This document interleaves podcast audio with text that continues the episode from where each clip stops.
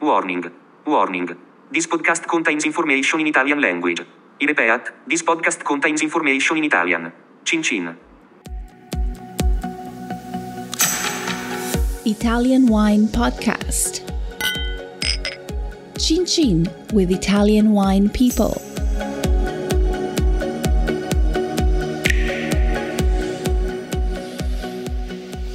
Welcome to this special Everybody Needs a Bit of Scienza edition of the Italian Wine Podcast. Here's the premise Vinitaly International Academy community members Send us their questions for via Chief Scientist Professor Attilio Scienza. we record his answers, and Stevie Kim. Tries to keep him in line. Sometimes it works. Thank you for listening.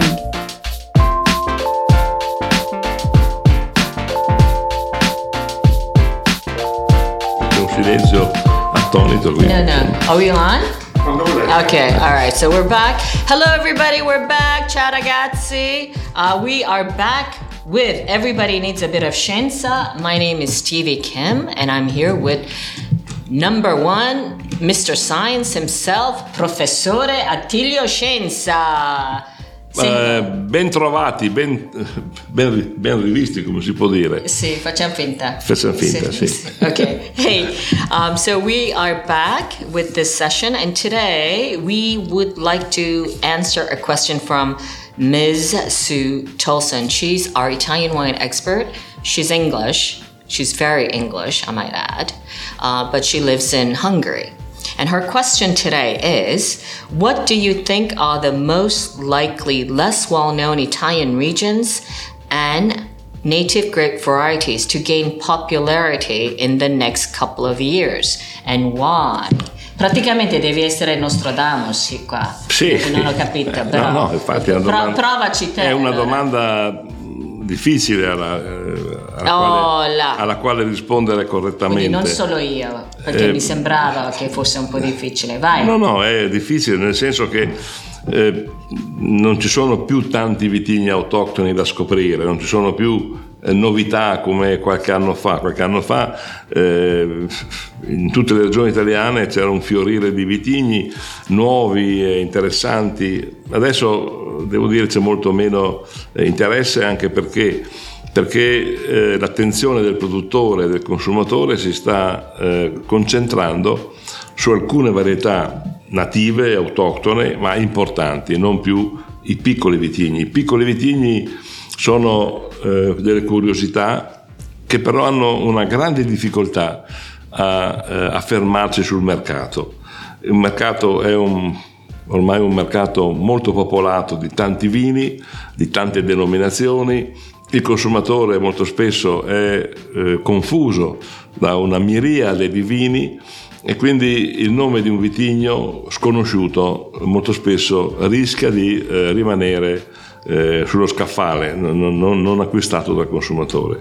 Comunque abbiamo lo stesso in Italia, in alcune, in alcune piccole regioni, eh, dei vitigni eh, interessanti che avranno sicuramente una- una- uno sviluppo commerciale importante. Io faccio qualche esempio, ad esempio eh, in Valle d'Aosta, che è una piccolissima regione eh, sulle Alpi occidentali, eh, ci sono molti vitigni autoctoni, forse quello che ha una maggiore possibilità di affermarsi è il Petit Rouge. Il Petit Rouge è un vitigno che dà origine a un vino importante, un vitigno eh, a bacca rossa, che eh, è direi molto ben eh, adattato sia alle condizioni climatiche della, della valle, eh, viene coltivato su terreni di origine morenica, cioè di, di origine glaciale, la valle era in passato un enorme ghiacciaio e naturalmente eh, su questi depositi questo vitigno dà delle caratteristiche interessanti nei posti più ben esposti, c'è questa denominazione che è l'enfer, il nome vuol dire inferno, e naturalmente ha bisogno di eh, temperature eh, molto elevate come sono le temperature di montagna e naturalmente eh, dà un vino eh, elegante, di una certa struttura, che bene si adatta ad una cucina molto particolare. La cucina della Val d'Aosta è una cucina eh, molto originale rispetto a, a anche alle regioni circostanti, sia per le materie prime, i formaggi sono molto interessanti, basti pensare alle fontine, ma non solo, molta selvaggina, eh, la carne cotta in modo speziato con molte spezie eh, che danno aroma e alcuni alcuni diciamo così, piatti anche di, di, di, di pasta ripiena eh, molto interessanti. Quindi questo è un vino che certamente avrà una buona prospettiva di impiego anche perché è legato a questo turismo eh, della Val d'Aosta, che è un turismo estivo e un turismo invernale. Eh, un altro eh, vino, un altro vitigno che è coltivato in piccole superfici nell'Alto Adige è il Lagrein. Questo vitigno è un vitigno molto interessante anche per le origini genetiche, è imparentato con il Teroldego, è imparentato anche con lo Shiraz, è imparentato con eh, il Marzemino, quindi fa parte di una famiglia varietale che si è originata nel Trentino Alto Adige, ma che ha comunque anche un legame eh, non trascurabile eh, con lo Shiraz attraverso il Pino Nero. Il Pino Nero è un po' l'antenato comune di queste varietà e naturalmente probabilmente questo vitigno è stato eh, direi così diffuso, meglio forse conservato dalla, eh, dai monaci benedettini. Ancora adesso è coltivato soprattutto eh, a Gries, nel convento di Muri, convento di, di sacerdoti eh, ex agostiniani eh, benedettini e questa, questo vitigno ha delle citazioni molto antiche, eh, medievali, perché eh, anche dopo l'invasione dei Lanzichenecchi eh, nel 1500 eh, ai Lanzicanecchi era proibito il consumo della grain perché era un vino alcolico, era un vino che poi poteva dare eh, così come si dice un po' di, di, di eh, eccitazione a questi soldati e invece ai Lanzicanecchi era consigliata la schiava molto più bassa di grado e quindi molto meno pericolosa per eventuali ubricature. È un vitigno non molto produttivo, che ha bisogno anche questo di terreni molto sciolti, eh, sono i terreni della piana eh, attorno a Bolzano, costituiti dalla confluenza di due fiumi, il Disarco e, e l'Adige. È un vino strutturato, un vino importante, viene invecchiato in botte piccola ed è anche questo ben adattato ad una cucina una cucina di, di, di, di carni speziate, una cucina di selvaggina eh, e quindi eh, direi è un vino perfetto per eh, identificare eh, questa regione. Poi abbiamo un altro vitigno che ha eh, molti sinonimi ed è eh, il pigato della Liguria. La Liguria è una piccola regione, eh, non ha moltissime varietà eh, autoctone, ma questa, il Pigato, è certamente quella che rappresenta meglio questa regione, che rappresenta meglio non solo questa viticoltura, ma anche la sua gastronomia. È un vitigno che viene eh, chiamato con altri nomi in Italia, basti pensare al, al vermentino, il Pigato è un vermentino e viene chiamato favorita eh, in, in, Piemonte, quindi è un vitigno che ha eh, una collocazione eh, importante in Italia, ma che dà dei vini che in Liguria si distinguono molto rispetto alle altre due versioni, quella piemontese e quella, diciamo così, sardo-toscana. No, infatti ha... ti fermo un attimo qua sì. perché sto guardando questo, um, diciamo, uh, inf- infografica che ha pubblicato American Wine Economics. Sì. Non so se l'hai vista, ti no. faccio vedere qua. Comunque sicuramente Vermentino, quindi loro hanno fatto uh, un po' una um, revisione tra 2000, no, 1990 e 2016 per varietà uh, uh, diciamo italiane o comunque in Italia come è stato uh, cambiato la piantagione. Ah, sì, sì, molto. E Vermentino, come vedi, È cresciuto moltissimo. sì, c'era quasi nulla Sì, sì, nel esisteva, infatti, è proprio- 1990. In Dicevo- questi 25 anni Sì. ha fatto un salto uh, mostruoso. Invece, invece Sangiovese, Trebbiano Toscano, è, stato, è in cattarato bianco. Questo è molto sorprendente. Catarato è calato molto. Sì.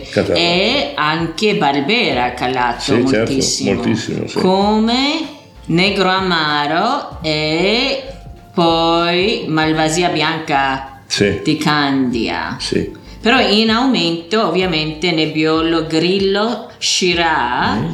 Quindi anche uh, vitigni uh, internazionali come uh, Chardonnay, Chardonnay, ovviamente Glera.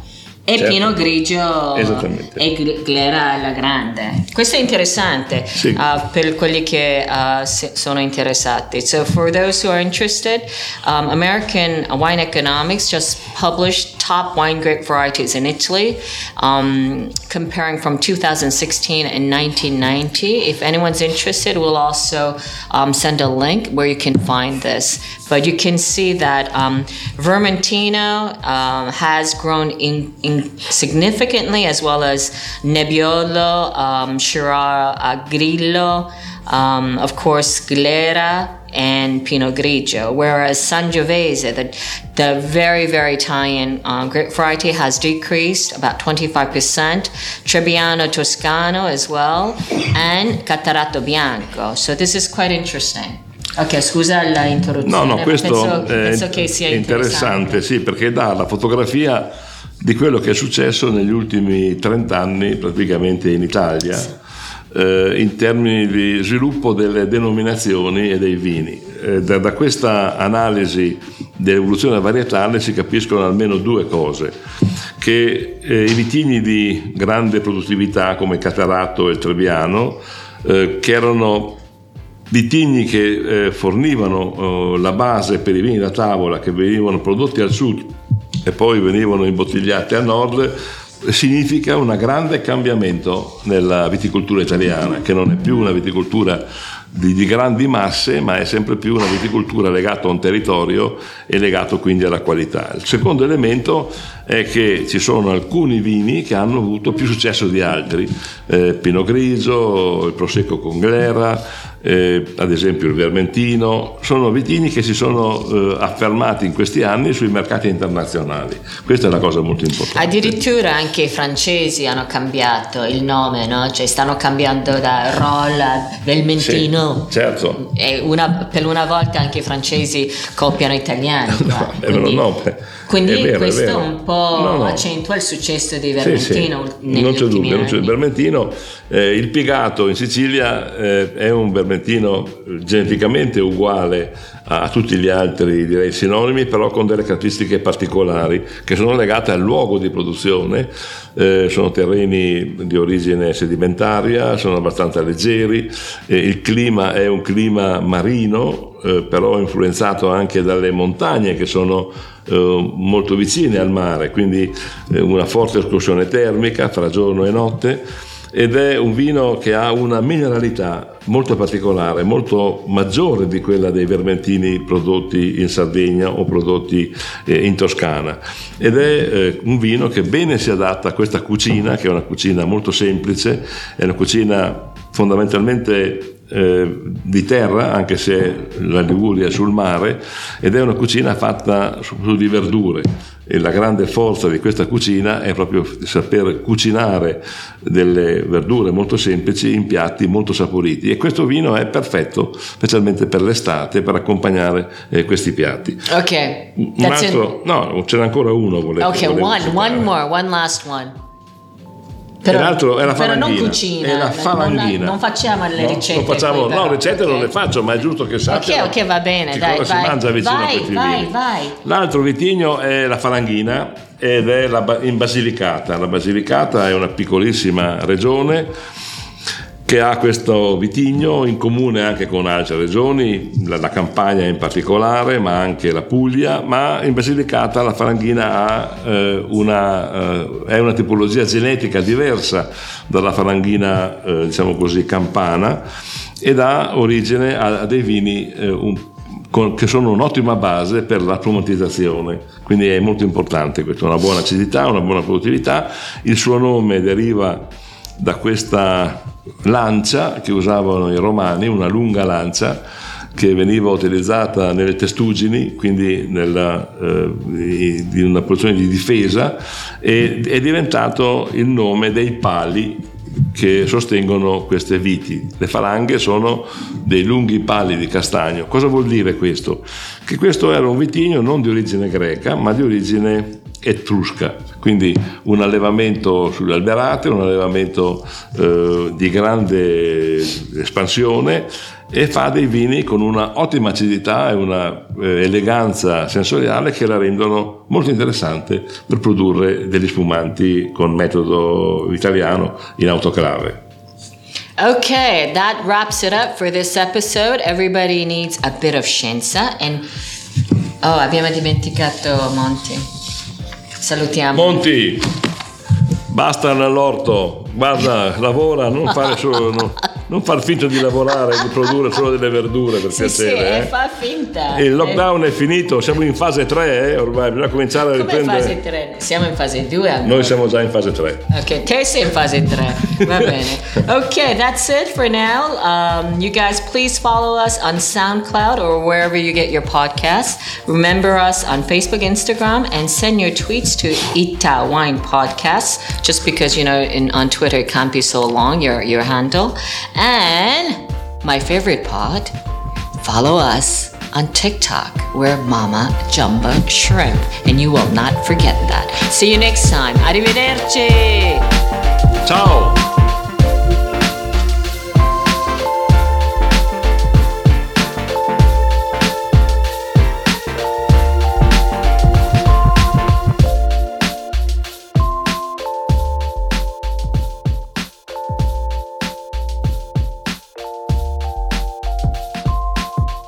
Listen to the Italian Wine Podcast wherever you get your podcasts. We're on SoundCloud, Apple Podcasts, Himalaya FM, and more.